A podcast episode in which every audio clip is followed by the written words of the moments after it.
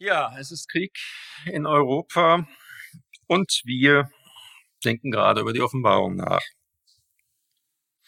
Selten hat eine Serie so sehr in die aktuelle Situation gepasst wie das hier. Und zwar nicht, weil wir aus der Offenbarung jetzt herauslesen könnten, wie sich die Dinge entwickeln werden. Und ob Putin vielleicht der Antichrist ist oder was weiß ich, was für Gedanken man da alle haben kann, sondern Wichtig ist das jetzt gerade, weil die Offenbarung die letzten Fragen stellt. Sie stellt die Frage, wer regiert denn jetzt hier eigentlich? In wessen Hand liegen, liegen die Geschicke der Welt? Liegen sie in der Hand von Putin? Nein, sie liegen immer noch in der Hand Jesu, auch jetzt.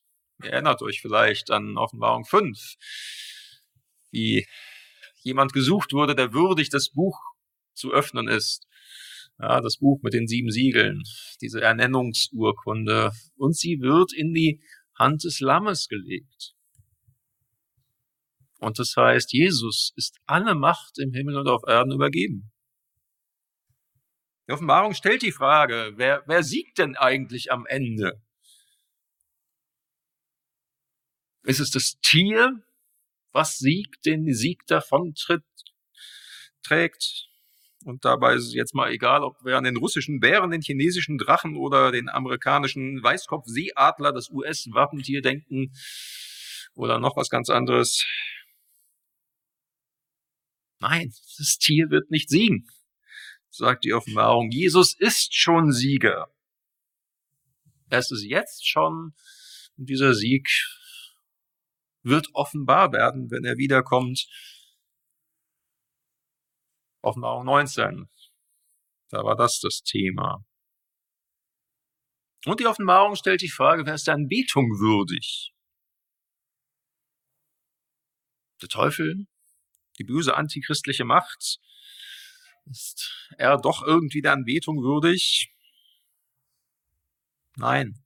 Die Offenbarung sagt, der Herr unser Gott, du bist würdig zu nehmen Preis und Ehre und Kraft, denn du hast alle Dinge geschaffen und durch deinen Willen waren sie und wurden sie geschaffen. Und weiter, Offenbarung 5, das Lamm, das geschlachtet ist, ist würdig zu nehmen Kraft und Reichtum, Weisheit und Stärke und Ehre und Preis und Lob.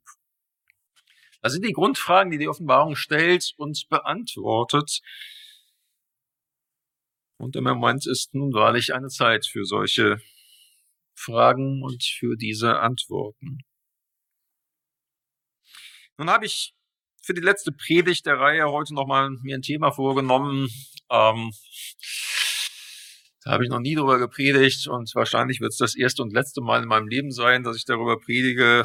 Ähm, Mach nochmal den großen Spannungsbogen der letzten Kapitel auf. Ein Gegensatzpaar, wie es viele Gegensatzpaare ja so in Offenbarung gibt. Es geht um Babylon und das neue Jerusalem. Und wir hören zunächst zweimal Verse aus Offenbarung 17 und dann 18 ähm, über Babylon. Zunächst Offenbarung 17, 1 bis 5. Einer der sieben Engel, der die sieben Schalen trug, kam zu mir und sagte, komm, ich werde dir zeigen, wie die große Hure bestraft wird. Die Stadt, die an vielen Wasserarmen erbaut ist. Die Könige der Erde haben sich mit ihr eingelassen. Alle Menschen sind betrunken geworden, weil sie sich am Wein ihrer Unzucht berauscht haben. Der Geist Gottes nahm Besitz von mir und der Engel trug mich in die Wüste. Dort sah ich eine Frau. Sie saß auf einem scharlachroten Tier, das über und über mit Namen beschrieben war, die Gott beleidigen. Das Tier hatte sieben Köpfe und zehn Hörner. Die Frau trug ein purpur- und scharlachrotes Gewand und war mit Gold, kostbaren Steinen und Perlen geschmückt. In ihrer Hand hielt sie einen goldenen Becher. Er war gefüllt mit den abscheulichen Gräueln ihrer Unzucht. Auf ihrer Stirn stand ein geheimnisvoller Name. Babylon die Große, die Mutter aller Hurerei und aller Gräuel auf der Erde. Und jetzt überspringen wir den Rest aus Kapitel 17 und lesen weiter in Kapitel 18, 1 bis 5. Danach sah ich einen anderen Engel aus dem Himmel herabkommen. Er hatte große Macht und sein Glanz erhellte die ganze Erde. Er rief mit mächtiger Stimme. Gefallen. Gefallen ist Babylon die große Stadt. Von jetzt an wird sie nur noch von Dämonen und unreinen Geistern bewohnt werden. Alle Arten von unreinen und abscheulichen Vögeln werden in ihren Mauern hausen. Denn alle Völker haben von ihrem Wein getrunken, dem schweren Wein ausschweifender Unzucht. Die Könige der Erde haben es mit ihr getrieben, die Kaufleute der Erde sind durch ihren ungeheuren Wohlstand reich geworden.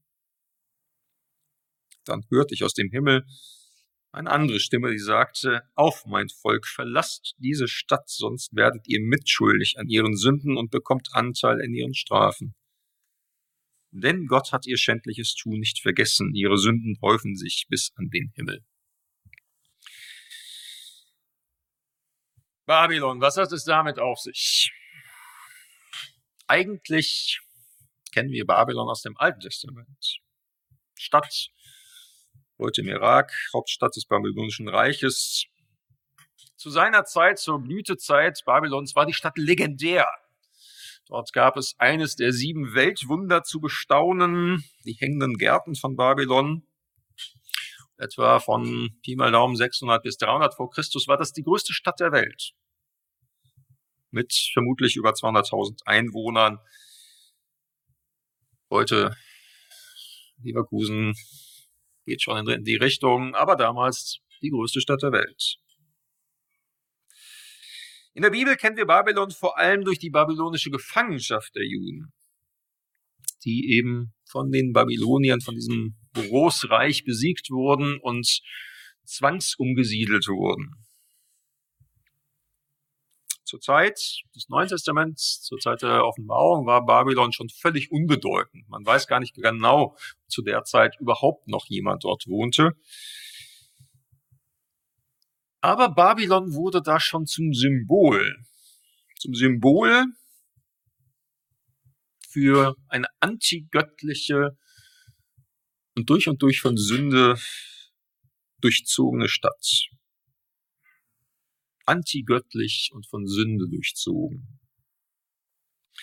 Dieser Symbolcharakter ist ja bis heute geblieben. Ich weiß nicht, ob euch das schon mal irgendwo begegnet ist, aber es gibt ja zum Beispiel die Krimiserie, ganz berühmt und hochgelobt, Babylon Berlin. Ja, spielt in den 20er Jahren Berlins, eine Krimiserie und diese Serie wurde auch deshalb so genannt, weil ja Babylon für Verbrechen und Unmoral steht. Hier in der Offenbarung ist Babylon so etwas wie das Gegenbild zu Jerusalem, dem neuen Jerusalem. Werden wir gleich noch näher drauf kommen, was darüber geschrieben steht, aber schon mal an dieser Stelle so, welchen Gegensatz macht die Offenbarung da auf? Babylon wird hier als Hure, als Prostituierte beschrieben, als eine, die für Geld alles macht und mit den Mächtigen der Welt ins Bett steigt. Dafür steht Babylon. Das neue Jerusalem wird als Gegenbild dazu beschrieben, als Braut, die vom Himmel herabkommt und die auf ihren Bräutigam wartet.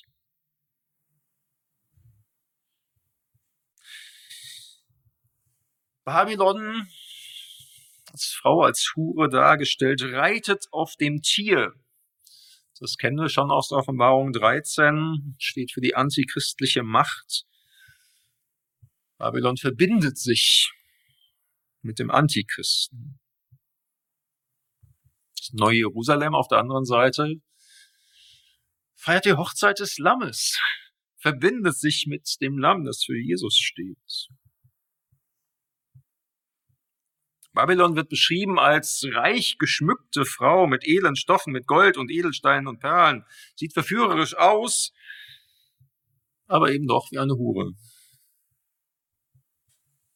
Auch das neue Jerusalem ist geschmückt wie eine Braut für ihren Bräutigam. Die Babylon hält einen Becher in der Hand, einen goldenen Becher und lädt ein zu einer Art Abendmahl aber im Kelch sind abscheuliche und grauenhafte Dinge. Das neue Jerusalem dagegen ist der Ort, wo das Hochzeitsmahl des Lammes gefeiert wird. Da gibt's auch gut zu trinken, aber das ist Wein der Freude, ohne bitteren Nachgeschmack und ohne dicken Kopf. Und so lässt sich die Hure Babylon vielleicht am besten deuten als eine Kultur ohne Gott.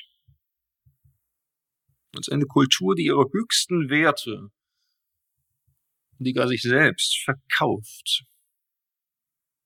Hauptsache, sie kann weiter im Luxus schwelgen. Ja, sie ist reich und verführerisch schön, aber da gibt's keine Moral, keine Werte, keine Liebe. Mal ganz ehrlich, wie viel in unserer Welt dreht sich im Grunde genau darum. Um Geld und gutes Aussehen. Um Luxus und Schönheit. Und egal, was die Moral dazu sagt. Wie viel von dieser Babylon-Kultur durchzieht unsere Gesellschaft, wo für Geld alles verkauft wird. Sogar das Intimste. Und die Offenbarung sagt uns, wir sollen keinen Anteil daran haben. Wir gehören nicht zu Babylon, wir gehören zum neuen Jerusalem. Und diese neue Stadt Gottes soll unser Leben hier und jetzt schon prägen. Vielleicht sei noch eines zu diesem Bild der Hure Babylon gesagt. Ähm, in unserer Welt gibt es viele Prostituierte. Man kann hier dreimal um die Ecke gehen und steht vor Prostitutionsstätten. Gerade in Deutschland gibt es viele davon. Deutschland gilt als Bordell Europas. Und es gibt viele gerade Frauen, die mit Gewalt dazu gezwungen werden oder aus Not darin landen. Und ich sag mal dazu, wir als die, die zu Jesus gehören, tun gut daran, uns ihm gegenüber barmherzig zu zeigen, wie Jesus. Er wurde auch als Freund der Zöllner und Huhn beschimpft. Das sei vielleicht mal noch dazu gesagt, wenn hier das Bild der Hure Babylon benannt wird, dass wir es nicht irgendwie in eine falsche Schiene reinsortieren. Hier geht es um eine Kultur ohne Gott.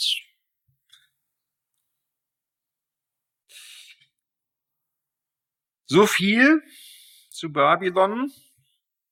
Die Offenbarung endet aber natürlich, Gott sei es gedankt, nicht mit Babylon, sondern mit dem neuen Jerusalem, mit Bildern von der neuen Welt Gottes. Auch darauf werfen wir noch einen Blick. Was lesen wir darüber in der Offenbarung? Wie wird diese neue das neue Jerusalem beschrieben.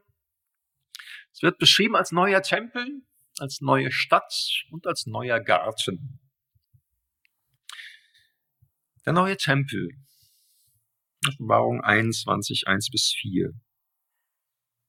Und dann sah ich einen neuen Himmel und eine neue Erde. Der erste Himmel und die erste Erde waren verschwunden und das Meer war nicht mehr da. Das Meer übrigens hier verstanden als Völkermeer ohne Gott.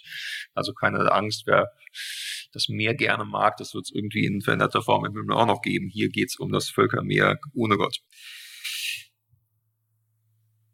Ich lese weiter. Ich sah, wie die heilige Stadt, das neue Jerusalem, von Gott aus dem Himmel herabkam. Sie war festlich geschmückt, wie eine Braut für ihren Bräutigam. Und vom Thron her hört sie eine starke Stimme rufen, dies ist die Wohnstätte Gottes bei den Menschen. Er wird bei ihnen wohnen, und sie werden seine Völker sein. Gott selbst wird als ihr Gott bei ihnen sein, er wird alle ihre Tränen abwischen. Es wird keinen Tod mehr geben und keine Traurigkeit keine Klage und keine Quälerei mehr. Was einmal war, ist für immer vorbei. Das ist das Zentrum der neuen Welt Gottes, des neuen Jerusalem. Gott wohnt bei den Menschen. Ja, Im Alten Testament wohnte Gott im Tempel, zwar im Allerheiligsten. Aber dann durfte niemand rein. Außer dem hohen Priester mit ganz ausführlichen Vorbereitungen, die er treffen musste. Einmal im Jahr durfte der hohe Priester dort hinein.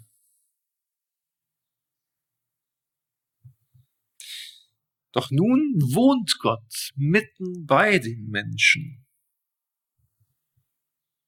Kein Allerheiligstes mehr, zu dem keiner Zutritt hat. Kein Vorhang mehr, der alles davon abtrennt. Kein Vorhang, keine Zweifel mehr, keine Fragen mehr. Gott mitten bei seinen Menschen. Und alles, was das Leben schwer macht, hört auf. Kein Tod mehr, keine Trauer, keine Klage, keine Gewalt, keine Unterdrückung, kein Leid. Und es wird so beschrieben, dass Gott selbst alle Tränen abwischen wird. Das ist Zentrum der neuen Welt Gottes. Gott bei uns Menschen, der neue Tempel, der zugänglich ist für alle. Dann wird uns die neue Welt Gottes als große und überaus schöne Stadt beschrieben.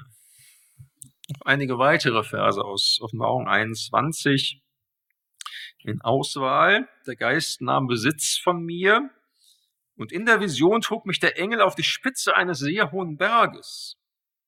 Er zeigte mir die heilige Stadt Jerusalem, die von Gott aus dem Himmel herabkam. Sie strahlte die Herrlichkeit Gottes aus und glänzte wie ein kostbarer Stein, wie ein kristallklarer Jaspis. Die Stadt war viereckig angelegt, ebenso lang wie breit. Der Engel maß die Stadt mit seinem Messstab. Sie war zwölftausend Wegmaße lang und ebenso breit und hoch. In dem Licht, das von der Stadt ausgeht, werden die Völker leben. Die Könige der Erde werden ihren Reichtum in die Stadt tragen, Pracht und Reichtum der Völker werden in diese Stadt gebracht. Eine gewaltige Stadt wird hier gezeigt. Sie strahlt die Herrlichkeit Gottes aus, ist hell und unfassbar schön. Ja, keine runtergekommenen Stadtviertel, keine Hotspots für Kriminalität, kein Dreck, und ein unfassbares Maß. Ja, also da diese ähm, 12.000 Wegmaße, 12.000 Stadien sind Pi mal Daumen 2.200 Kilometer in heutigen Maßen. Und die ist so breit wie lang, wie hoch. Auch nach oben. Ein Würfel von 2.200 Kilometer Kantenlänge. Genug Platz für alle keine Obdachlosigkeit, keine menschenunwürdigen Wohnverhältnisse. Eine Stadt, die in ihrer Schönheit unsere kühnsten Träume übertrifft. Ich finde es spannend, dass diese neue Welt Gottes als Stadt auch beschrieben wird. Ähm, mir wird das nicht so als erstes Bild einfallen, würde eher vielleicht das Bild einer unberührten schönen Natur wählen, aber ich glaube, dass dieser Ausdruck von Stadt ja auch uns was sagt. Ja, Stadt steht ja für Kultur im umfassenden Sinn. Ja, also wenn du irgendwie Kultur erleben willst, fährst du in die Stadt. Ja, in der Stadt gibt's Theater und Kino und Konzerte. Auf dem Land muss man 30, manchmal 30 Kilometer fahren zum Kino. In der Stadt gibt's Bundesliga-Fußball und Basketball. In der Stadt kann man sich in den großen Bibliotheken umtun die berühmten Museen ansehen. In der Stadt wird geforscht und die meisten neuen Dinge werden dort erfunden. In der Stadt findest du die berühmten Bauwerke. Manchmal auch von hier auf dieser Welt schon erstaunlicher Schönheit. In der Stadt findest du den Kölner Dom und das Brandenburger Tor, die Elbphilharmonie in Hamburg und den Münchner Marienplatz. In der Stadt kannst du essen gehen. Marokkanisch und mongolisch und malaiisch und den Reichtum der Küche der Völker genießen. In der Stadt findest du das Beste, was die Menschheit hervorgebracht hat. Und wohl auch das Schlimmste. Ja? Aber in dieser neuen Stadt Gottes wird das Schlimmste nicht mehr da sein. Das Böse wird nicht mehr da sein. Wir Menschen werden so sein, wie Gott uns schon immer gedacht hat. Wir sind ja Gottes Ebenbilder. Gott hat etwas von sich in uns reingelegt. Die Sünde hat eine Menge davon kaputt gemacht, aber auch nicht alles. Aber in der neuen Welt Gottes, im neuen Jerusalem, gibt es eben auch keine Sünde mehr. Wir Menschen werden im Frieden miteinander leben, unsere ganze Energie und unsere ganze Kreativität nutzen können zur Ehre Gottes.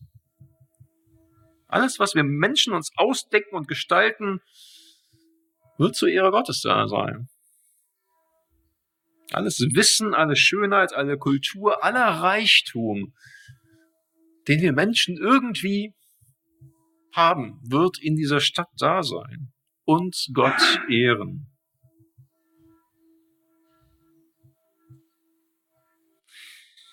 Der neue Tempel, die neue Stadt und noch ein drittes Bild beschreibt die neue Welt Gottes, der neue Garten. Es ist der erneuerte Garten Eden aus dem ersten Buch Mose, Kapitel 22, 1 bis 3. Der Engel zeigte mir auch den Strom mit dem Wasser des Lebens, der wie Kristall funkelt. Der Strom entspringt am Thron Gottes und des Lammes und fließt entlang der Hauptstraße mitten durch die Stadt. An beiden Seiten des Flusses wachsen Bäume, der Baum des Lebens aus dem Paradies. Sie bringen zwölfmal im Jahr Frucht, jeden Monat einmal. Ihre Blätter dienen den Menschen aller Völker als Heilmittel. In der Stadt wird es nichts mehr geben, was unter dem Fluch Gottes steht. Der Thron Gottes und des Lammes wird in der Stadt stehen. Garten Eden, 1. Mose 2, entsprang auch ein Strom.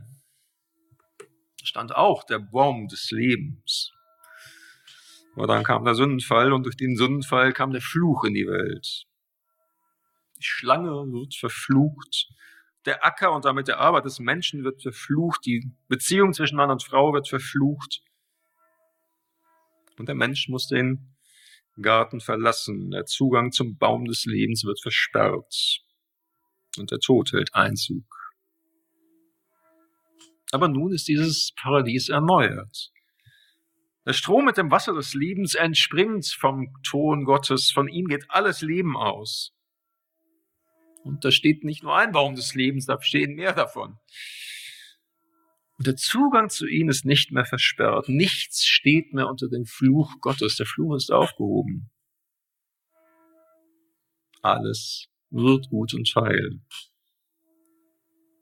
So beschreibt die Offenbarung die neue Welt Gottes des neuen Tempel, wo Gott zugänglich ist, mitten unter uns wohnt als neue Stadt und als neuen Garten.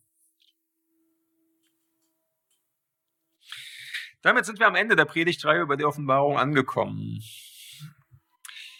Nun bin ich diese Woche noch auf einen Text aufmerksam geworden in der Vorbereitung auf die Predigt Hebräer 12, Abvers 26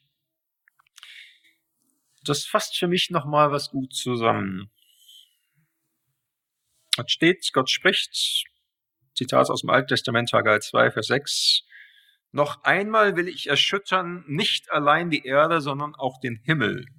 Dieses noch einmal aber zeigt an, dass das, was erschüttert wird, weil es geschaffen ist, verwandelt werden soll, auf das bleibe, was nicht erschüttert wird.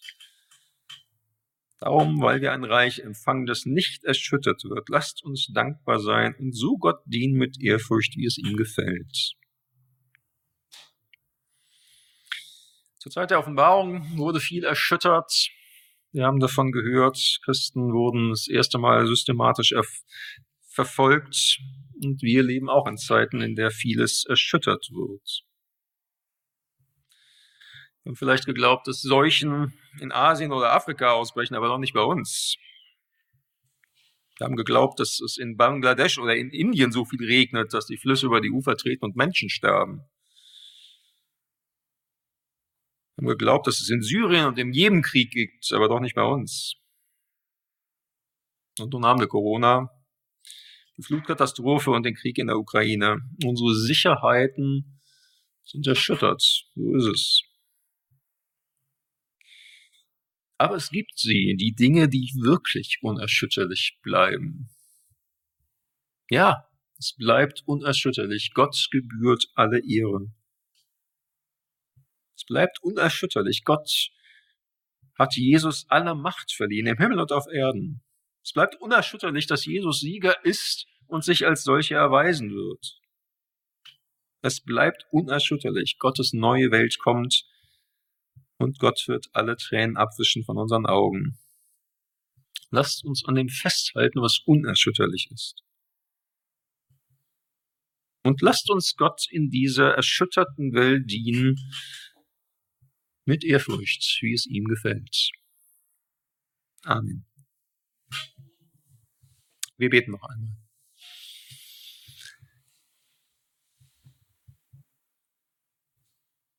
Danke, Vater im Himmel, für das, was unerschütterlich ist. Wir leben in Zeiten, wo viele vermeintliche Sicherheiten sich als Illusion erwiesen haben. Natürlich hätten wir es irgendwie auch wissen können, aber irgendwie unsere Gefühle haben was anderes gesagt. Nun ist vieles erschüttert, auch wenn es uns hier nach wie vor gut geht und wir dir dafür danken. Aber viele vermeintliche Sicherheiten sind erschüttert. Umso mehr wollen wir uns an dir festhalten und an dem, was unerschütterlich ist. Und wollen dir dienen, mitten in dieser erschütternden Welt, mit Ehrfurcht, wie es dir gefällt. Amen. Wir wollen Gott um seinen Segen bitten und ich bitte dazu, soweit möglich aufzustehen. Und der Friede Gottes, der höher ist als alle Vernunft, da bewahre eure Herzen und Gedanken in Christus Jesus, unserem Herrn. Amen. Amen.